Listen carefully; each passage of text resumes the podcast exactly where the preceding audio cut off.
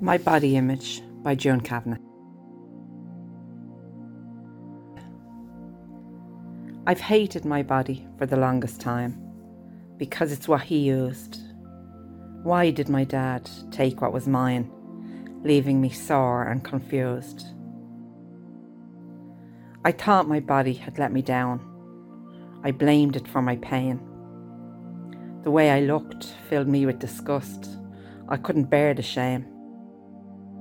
Sex and sexuality brought out in me such fear. Even if I liked someone, I couldn't let them near. Weight was always an issue. I think it's because he was fat. I later used food to comfort myself and ended up looking like that. For me, this was unforgivable. I felt I looked ugly like him. I couldn't control my eating. I didn't know where to begin. I didn't always succeed, but I got better every day. The more I learned to love myself, the weight just fell away. Then one day I decided, I'll have no more of this.